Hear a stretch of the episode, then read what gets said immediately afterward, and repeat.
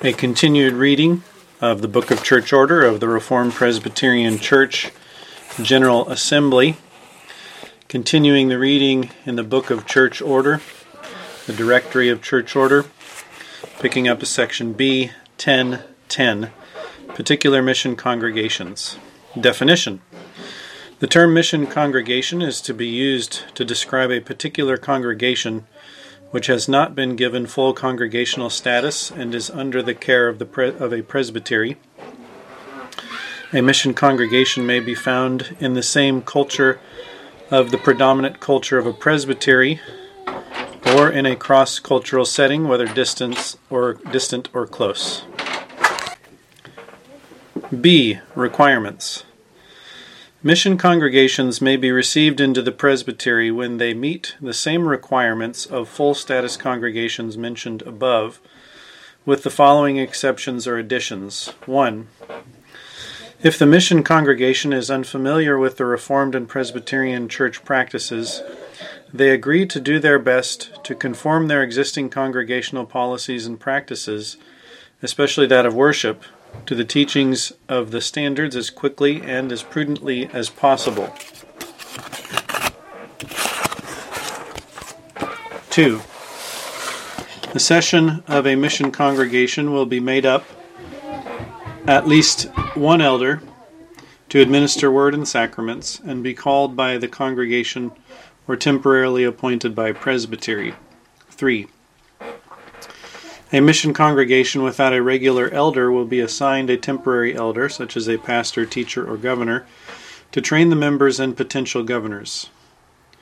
The temporary elder will serve on the session of the church, when possible and practical, and assist them in their growth. And four, the mission congregation has access to the courts of the church starting at the mission presbytery level, if it exists and may appeal any decisions of their mentor session, mission, presbytery, or other courts. C. Procedures for accepting mission congregations. 1.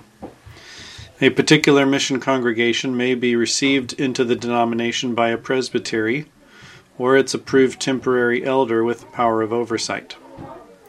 B. 1011. Particular mission congregations become full status particular congregations A.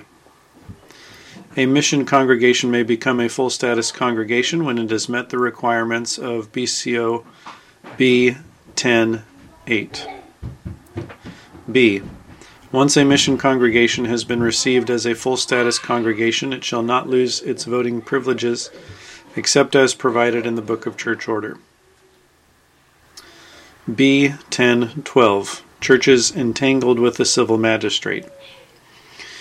A. Incorporated congregations may not become full status members of the RPCGA due to entanglements between church and state caused by their incorporated status, that is, being a corporation of the civil magistrate. These congregations may have an associate status. B. Pastors of an incorporated congregation may be members of presbytery and delegates to General Assembly as long as they can conscientiously agree with the anti Erastian principles of the RPCGA.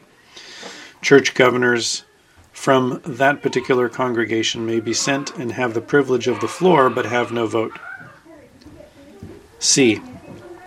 If an, an incorporated congregation wishes to utilize the courts of the RPCGA as an appeal to the session and members of its particular congregation, it may do so by agreement with the local presbytery in whose jurisdiction it would fall, provided that it does not have any denominational relationship. 10 B 10 13 Declaration of Association and Bylaws of Particular Congregations. A. All particular congregations joined joining the RPCGA must have a declaration of association and bylaws agreeable to their own particular congregation and to the presbytery they will be joining and consistent with the minimum guidelines for such documents as established by the General Assembly. For the protection of the entire church and all of its particular congregations within the United States, the following procedures must be followed in reviewing applications for particular congregation membership. 1.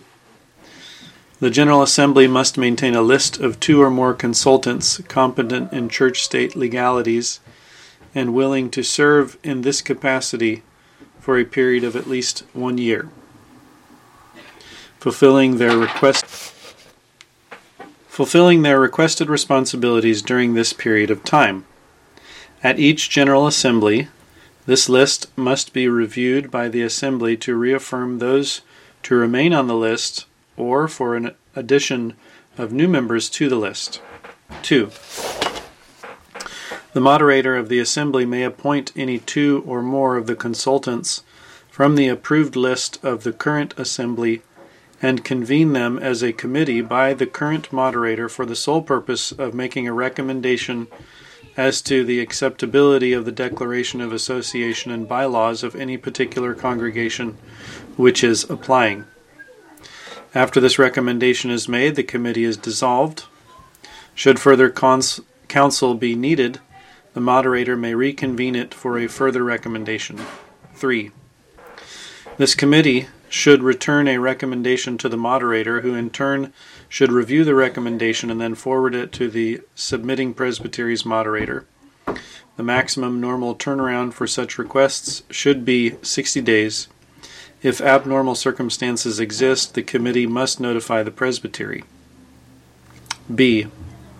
This policy is established to protect the entire body from any legal inconsistencies in membership which may impact the entire denomination in the current church state crisis developing in the United States, particularly in light of the tendency on the part of many other churches and denominations to compromise on this issue. C presbyteries agree to make the final recommendations from this committee a requirement for all applying congregations. The presbytery must abide by the recommended wording of this committee before receiving the congregation into full status membership. In the event of any disagreement, the matter may be laid before the next regular scheduled General Assembly for solution. B 10 14. Withdrawal of a particular congregation from a presbytery. A particular congregation, full status, or mission may withdraw from a presbytery of the RPCGA upon biblical and constitutional grounds. Cites and biblical notations must be stated. The congregation must demonstrate how that by staying with the denomination they would be sinning that is, violating the Word of God. The presbytery, having reviewed the petition of the congregation and agreeing to the congregation's right to separate, the congregation may proceed to withdraw by two thirds affirmative vote of the congregation at two successive meetings, duly called by the session, in accordance with the Book of Church Order and Robert's Rules of Order, with notice of the proposed action included in the calls for the meetings.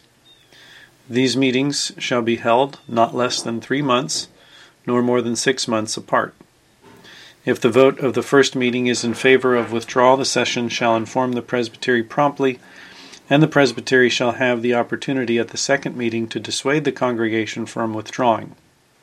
If the congregation at the second meeting reaffirms its previous action, it shall be the duty of the presbytery to prepare a roll of members who desire to continue as members of the RPCGA and to provide for the oversight of these continuing members. Congregations which fail to get proper release from presbytery may be charged for violation of the membership of membership vows and causing schism in the church. However, if a congregation agrees to dissolve its body, its officers resign from their positions, and the members transfer to a congregation approved by presbytery, the presbytery will grant all transfers without censure failure of members to join another congregation within one year will be subject to erasure. B 1015 Affiliate Status A. Any particular church that is considering membership or desires to fellowship because of doctrine or practice, membership may not be possible. With the Reformed Presbyterian Church General Assembly may apply for affiliate status which is a non binding relationship with this denomination. It is required that the elders of that church have been approved for the associate status, or have joined one of the presbyteries of this denomination. Affiliate status is granted by a particular presbytery.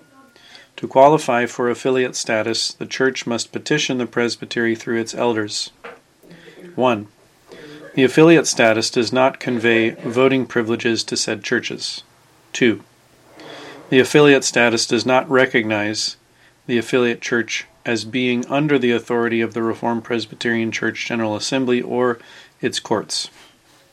3. The affiliate church may withdraw at any time. 4. For properly stated reasons, an affiliate church may be dismissed by vote of the presbytery.